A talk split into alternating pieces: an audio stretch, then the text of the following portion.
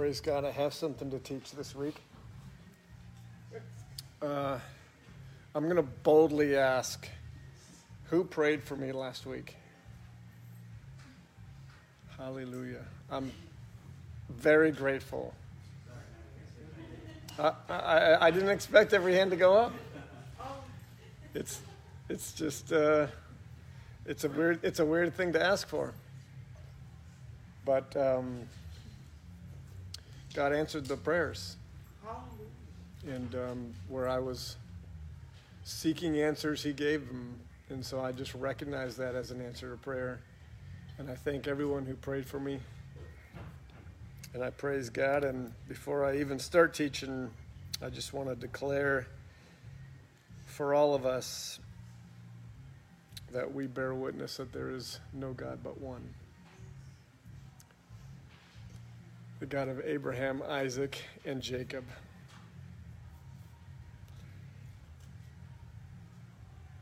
the Maker of heaven and earth.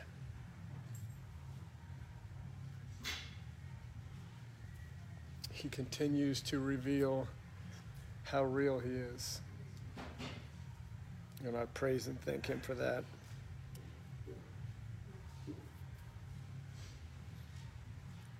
That's rocking today.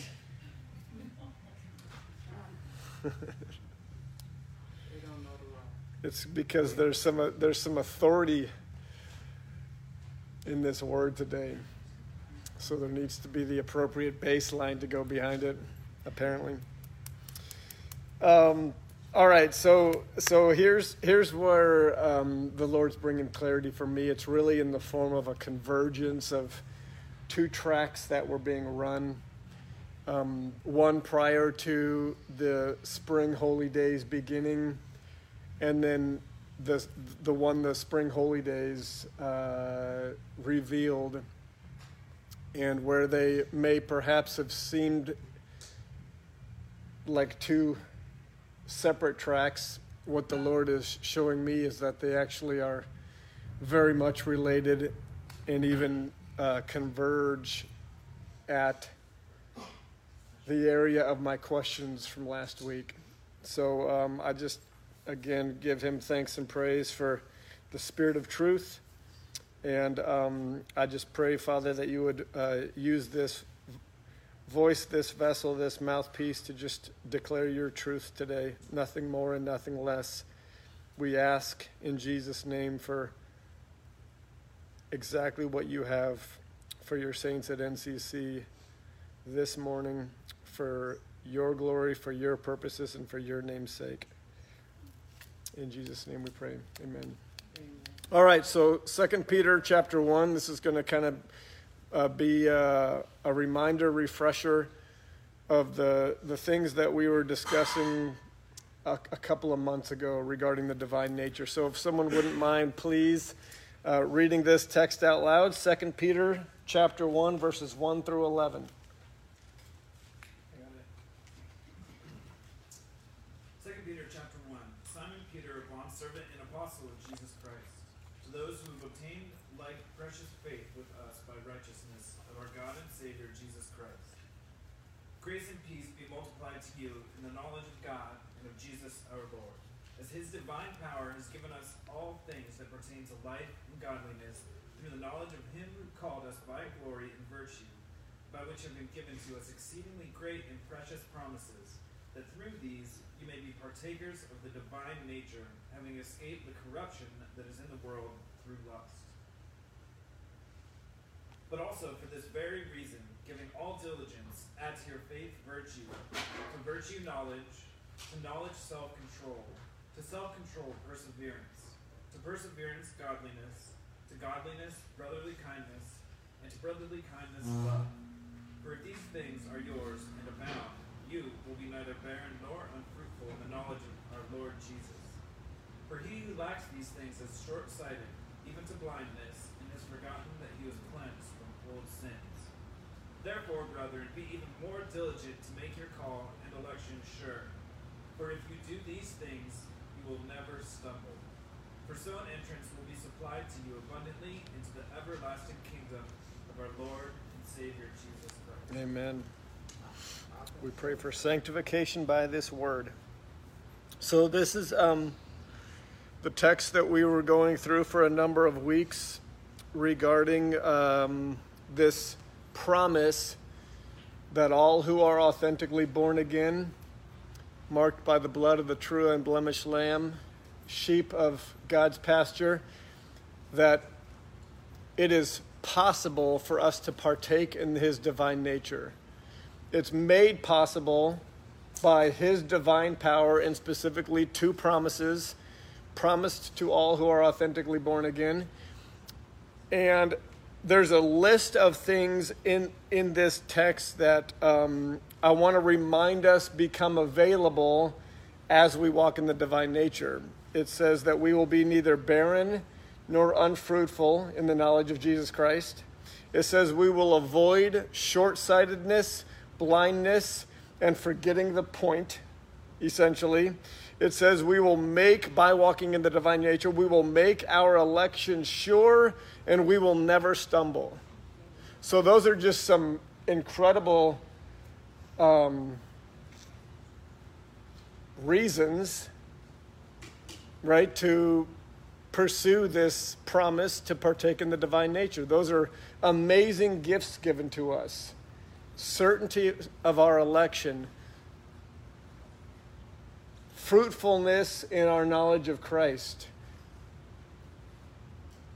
never stumbling, never doubting, never fearing, speaking. Uh, you know about the peace that was made mention of earlier today this is these are all what come as we walk in the divine nature.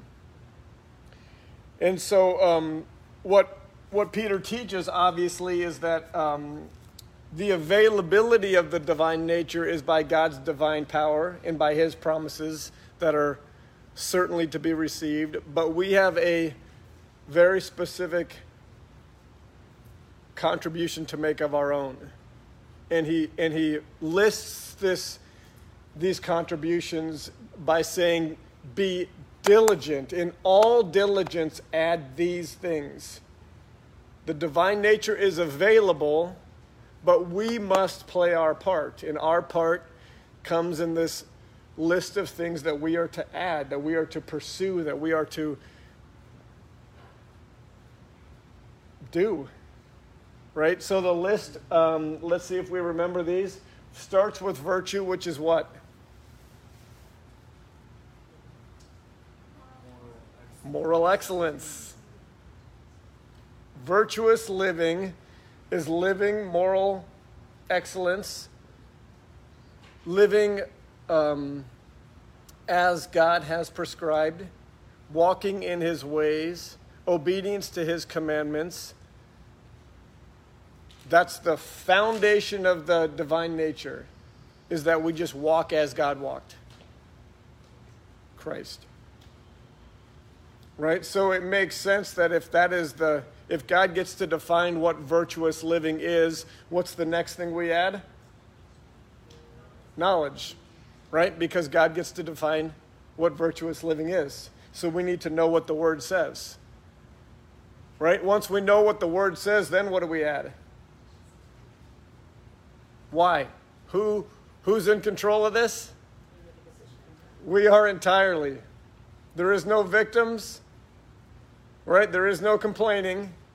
It's entirely up to us. If we desire to partake in the divine nature, living morally, knowing what that is, and controlling ourselves is entirely up to us. Is that going to be easy? Absolutely not. Which gives way to the fourth thing that we add, which is what? Perseverance. Why? Because this is not easy. This is against our flesh nature. This is against the world in which we live. This is against almost every input in our life to live this way. So we must add perseverance. To perseverance, we add what? And what is godliness? Isn't godliness just virtuous living? What is godliness? Piety towards God, which is a $10 word that means what? Love. It's loving God. This is the This is the motivation line in this list. This is the source line in this list. Why do we do all of this? Because we love God, not for any other reason. Never to be right, never to be self righteous, never to prove anybody wrong, never because my spouse told me to, never, never because all my friends are doing it. The only way to truly walk in the divine nature and have take hold of these things is to love the God of the Bible. And when you have the love of the God of the Bible and you are partaking in his divine nature, you are going to love the things the God of the Bible loves. Which reminds us of the sixth thing in this list, which is brotherly kindness. What's brotherly kindness? Loving the brethren. Compassion towards the saints. Walmart gift cards for everybody. We'll get to that. Okay, so if you remember, as we were studying this list, this took a couple of months and we kind of got to brotherly kindness. And that basically led us into Passover. And so we put the divine nature in this list on hold as we moved into Nisan and approached Passover. So once again, we, uh, we recognized Christ by honoring Passover and remembering his sacrifice as our sin offering, the true unblemished lamb. Remember, as we honor the appointed times, God gives us understanding. They are teaching tools, amongst other things.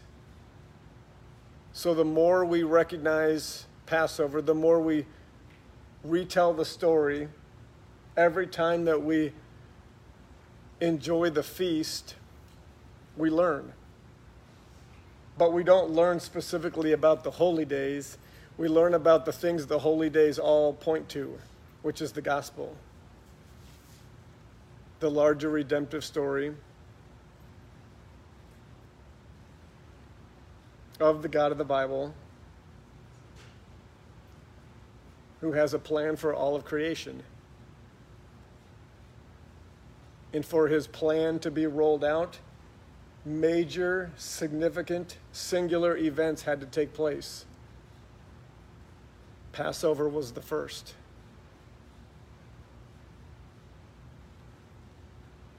And so, as prescribed, once we have our feast, the next day we leave Egypt. Just like the story plays out. And we're reminded as we just follow that prescription, sticking with what, what's written, we're reminded of what Christ accomplished and what it means to be marked by his blood and how that blood breaks the chains of sin and bondage and oppression. And how once we belong to him, we have a open door out of Egypt. Praise God for that. And we have a this urgency to leave Egypt in haste and to never look back. And in the middle of that week of examination, we get first fruits.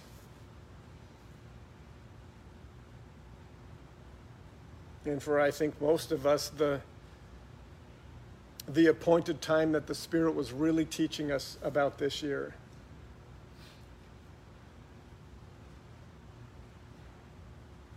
And we recognize the significance of Christ's resurrection not as a singular resurrection. The uniqueness of his resurrection was its timing.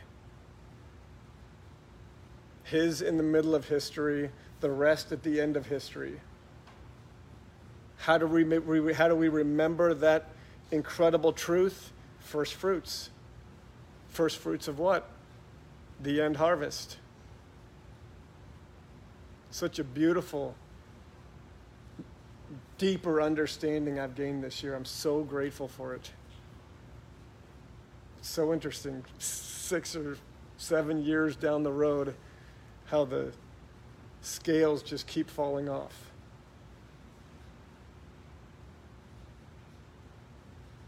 And so now as we're as we're in this 50 50 days from first fruits to Pentecost, Sunday to Sunday, perfect 50 every year. I was struck with a question last week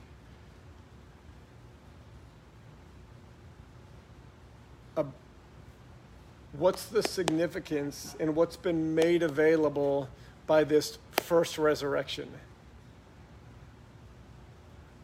I just kept feeling like there was this wonderful new aha that there's a that there's huge significance to the truth that one was raised first and in the middle of history promising the resurrection of the dead at the end of the age but but his his resurrection in the middle makes more available makes something else available and so we looked at these texts Romans 6, Colossians 2, and Galatians 2, each of those texts and many others refer to this resurrected life. You guys remember those? That everyone, that all who are buried with Christ in baptism are also made alive with Christ in resurrection, not just in the age to come, but here and now. That there's this resurrected life available here and now because one was raised in the middle. And so those to me seemed like they were two tracks, both promising something that's available to us that is totally impossible and totally awesome. And that is the the divine nature and this resurrected life. Two impossible, astounding, astonishing promises that are available to God's adopted that are now converging for me divine nature and resurrected life. And the, um, the convergence was not what I expected, but its um, timing, once again, is perfect. So check this out. We are, we are in the 50, right? We are, we are in the counting of 50. Pentecost is always going to be on a Sunday because it's always 50 days from first fruits. First fruits is always on a Sunday because it's always the first first day after Passover. If all that went over your head, don't worry about it. Just follow me. All right? As soon as first fruits is recognized as the first first day after Passover, we know exactly when Pentecost is.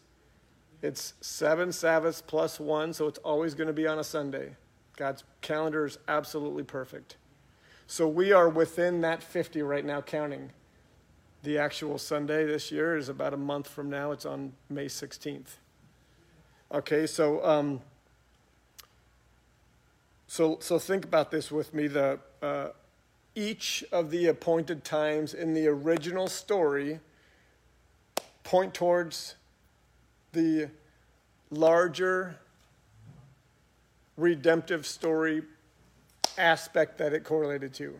So Passover pointed to Christ. That's why Christ died on Nisan 14. First fruits pointed to the resurrection. Right? Everything everything points to the larger thing. Everything every time we recognize it and walk out the prescription, we get better understanding of the gospel mystery.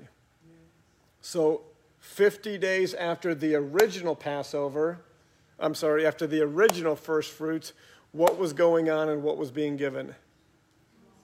The law to Moses on Mount Sinai. Okay? Why was that so significant? Well, because God was taking a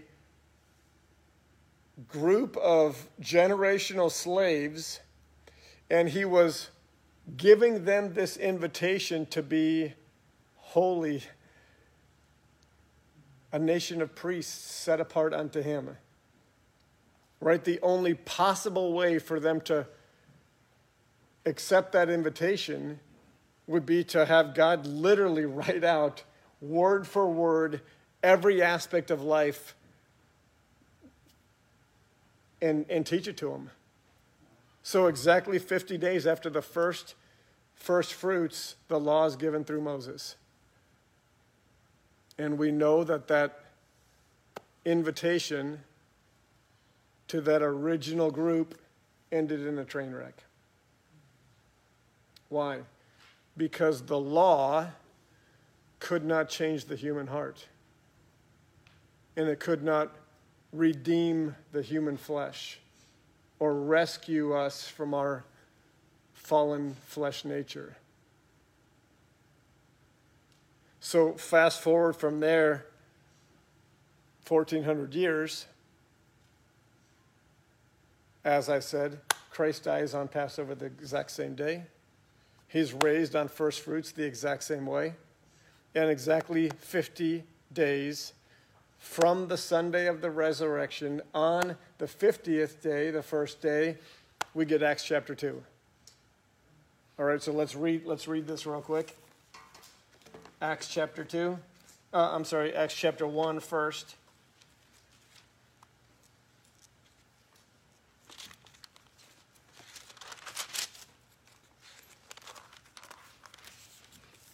Acts chapter 1, if someone wants to read, please, verses 4 through 8.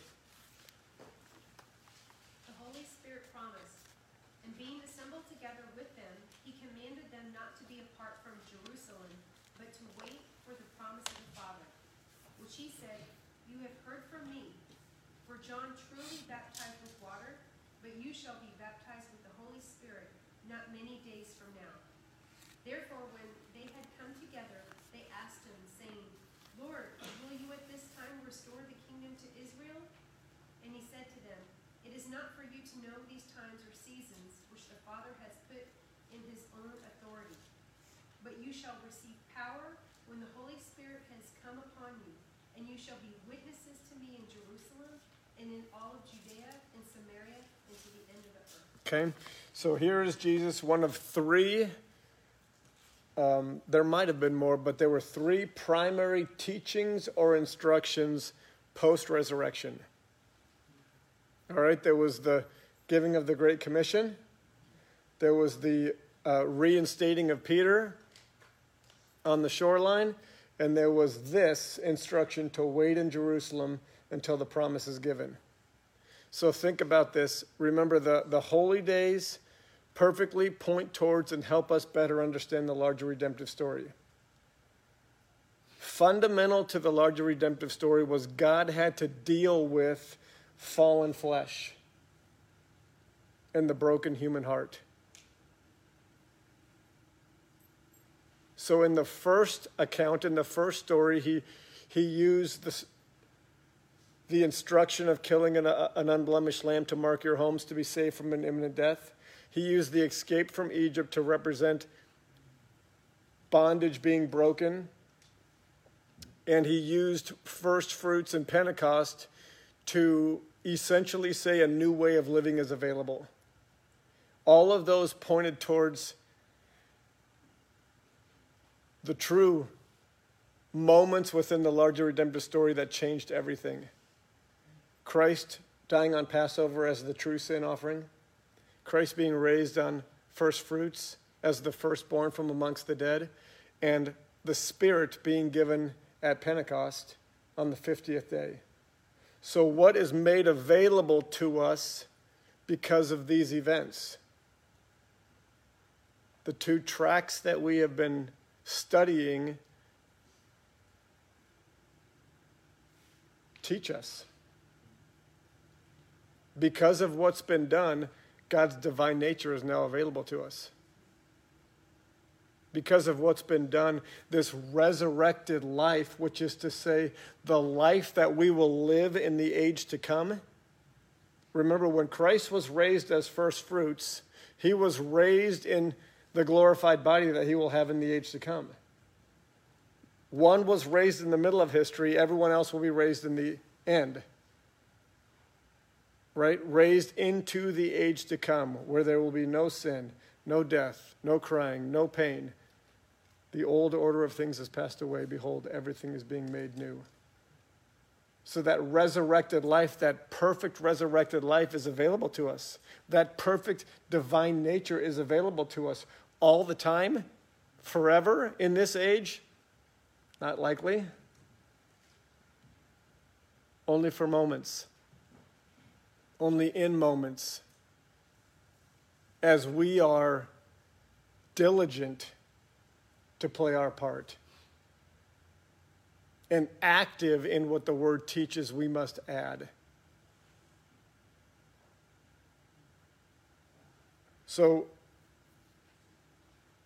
the promises within the new covenant that make all of this available to us is a new heart and a new spirit. Right? New heart that we receive when we are authentically born again, a new spirit that we receive, we're going to read about here in Acts chapter 2. The two things that make the divine nature and the resurrected life available to us that make this possible. So, Acts chapter 2. Someone please read for us verses 1 through 4.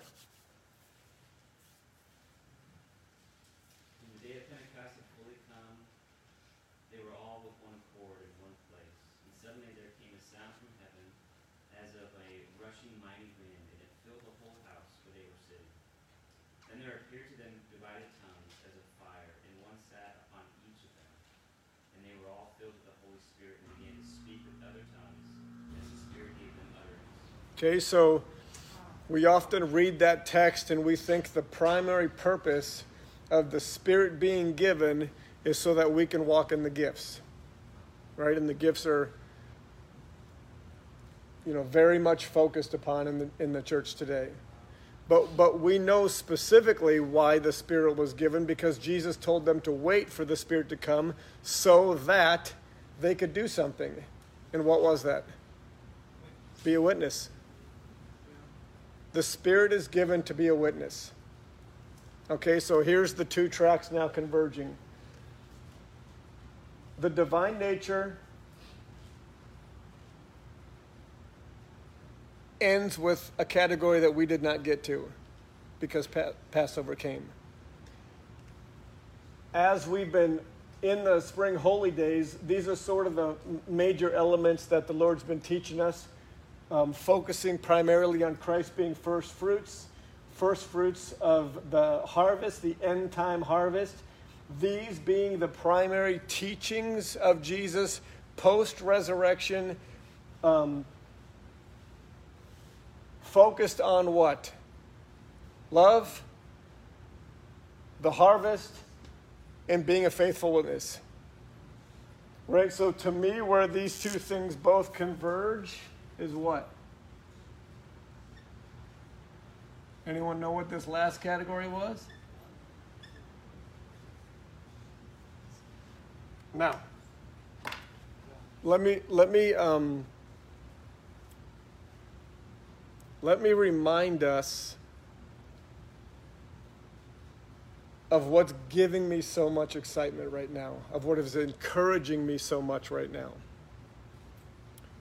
because last Pentecost, which I know seems like a very long time ago, um, the Lord was preparing us to be in one accord on that day about what we were going to pray and ask to be powered from on high to be able to do.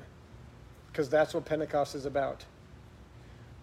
We follow the prescription, by the way, which is to gather and have a holy convocation on Pentecost. Several years now, the Lord has essentially used the weeks leading up to it so that this congregation is in one accord to gather on that day and pray to be empowered. That's what the day is for. Amen. Pray to be empowered. And last year, when we gathered, several weeks leading up to it, there was a specific line of teaching on a very specific thing that we were going to ask for. Anyone remember what it was? I know it was a long time ago. Listen to me, guys. This gives me so much encouragement because we prayed to be f- empowered to be faithful witnesses, specifically in times of suffering. Think about that. Did did any of us know what last year was going to be like? Did any of us know what was what was going to happen over the course of that year? Absolutely had no idea. So because we have an ear to the Lord and because we have a desire to walk in his ways and to keep his times, he he does his part.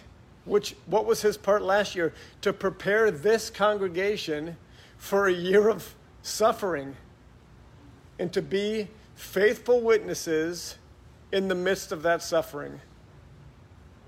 And I believe with my whole heart, and I can only speak for myself and for my family, we were empowered as a family, given power from on high to be faithful in the midst of a year of suffering. A hundred percent believe that. We were prepared. And we were graced and we were anointed and we were empowered to live this last year in a way that faithfully witnessed that the God of the Bible is real. So to me, that is very encouraging and very exciting that this is how real this all is. This is how real God is. This is how right his times are and his word is and his prescriptions are. So what so what is he opening my eyes to? That that these two converging lines have all been in place and timed perfectly so that this congregation can once again for about a month prepare for a time of coming together and praying in one accord to be empowered with the power from on high to do what in the coming year? Love. Love like we never have before. Man. Wow. Love in a way that makes a faithful witness to the reality that divine nature and a resurrected life is available. It's not about being nicer. It's not about more Walmart cards, although they may be involved. It's actually about a very, very specific kind of love, an impossible kind of love. So I'm going to I'm to read us three more texts and then I'm going to be done because this is intended to unite this congregation in prayer for the next month. All right? Fundamentally, or generally speaking, saints, we are going to pray at Pentecost to be empowered from on high to love in the coming year. And to be a faithful witness that this is all real by how we love. So, so let, three texts that we're going to read regarding love, and one thing I'm just going to leave you with, one idea I'm going to leave you with.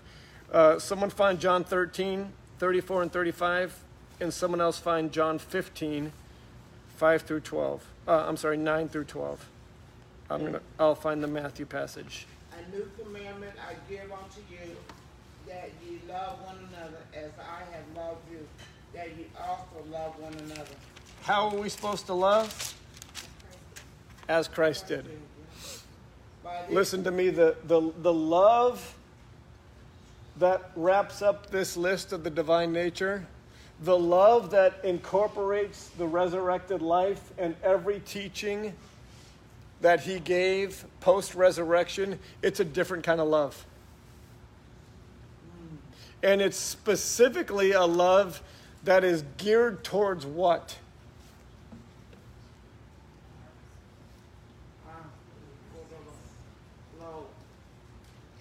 It's a specific kind of love that is geared towards harvest. The, the love that we are being called to, saints, as we walk in the divine nature and live this resurrected life, it is a love that is based on harvest. And that's why Jesus said, What, Miss Naomi? By this shall all men know that you are my disciples if we have loved one to another. Oh, go. Next, next passage, John 15, 9 through 12. The Father loved me, I also have loved you. Abide in my love. If you keep my commandments, you will abide in my love, just as I have kept my Father's commandments and abide in his love. These things I have spoken to you, that my joy may remain in you, and that your joy may be full. This is my commandment, that you love one another as I have loved you. There's only one way to love as Christ loved. You know how that is? Partaking the divine nature. There's only one way to love as Christ loved be raised with him in resurrection. A resurrection life that somehow, some way is available now because one was raised in the middle. A divine nature that somehow, some way is available now because one was raised in the middle a love that is impossible and yet somewhat available now because one was raised in the middle. All right, now here's the last thing that I feel like the Spirit was speaking to me this week, and I don't even have a full grasp of it, so I'm just going to start it and I'm going to ask for more prayer. All right? And it's that specifically the love that we are going to be empowered to walk out as faithful witnesses, praying for on Pentecost, is a quote unquote offensive love. And, and, um, and I say offensive not, not specifically meaning that it, it means to offend, but an offensive love meaning that it is um, not a defensive love. And it's, um, I, I, I read something this week, and I feel like the Spirit's been speaking to me about it all week. And it's basically that currently the church, and, and in particular, like fleshy love, human love in the church is primarily defensive. And we, and we seek um, by our love to just not lose to the enemy. But what I feel like um, the Lord is showing me is that our love is intended to be offensive and actually take from the enemy. All right, so go with me to Matthew, um, Matthew 16.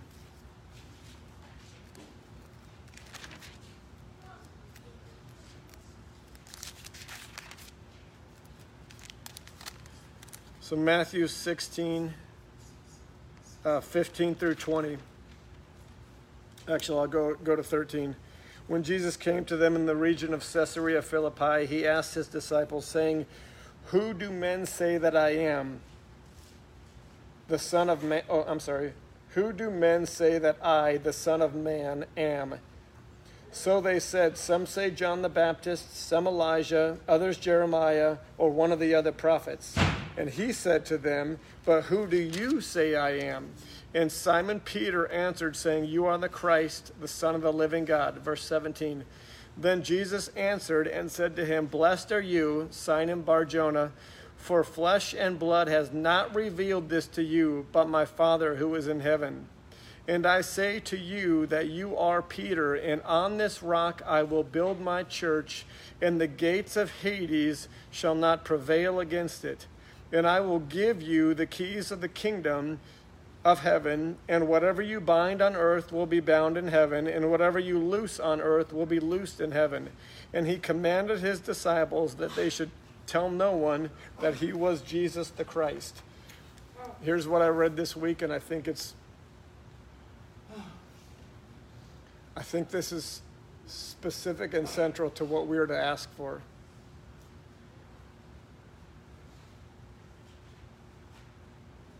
This is what I feel like the Spirit was saying to me.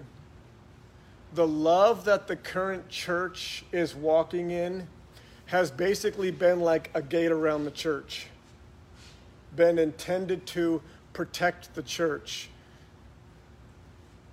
uh, keep the enemy out. Because de- gates are what? Gates are defensive, right? Gates protect.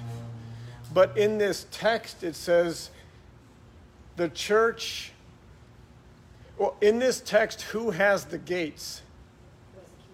Who has the gates? The enemy does. Which means what? The enemy is the one trying to protect. And the church, Jesus says, those gates can't prevail against the church which means where the church is intended to walk in love and walk in authority, we overcome the gates that hell puts up in order to take the things that hell has stolen.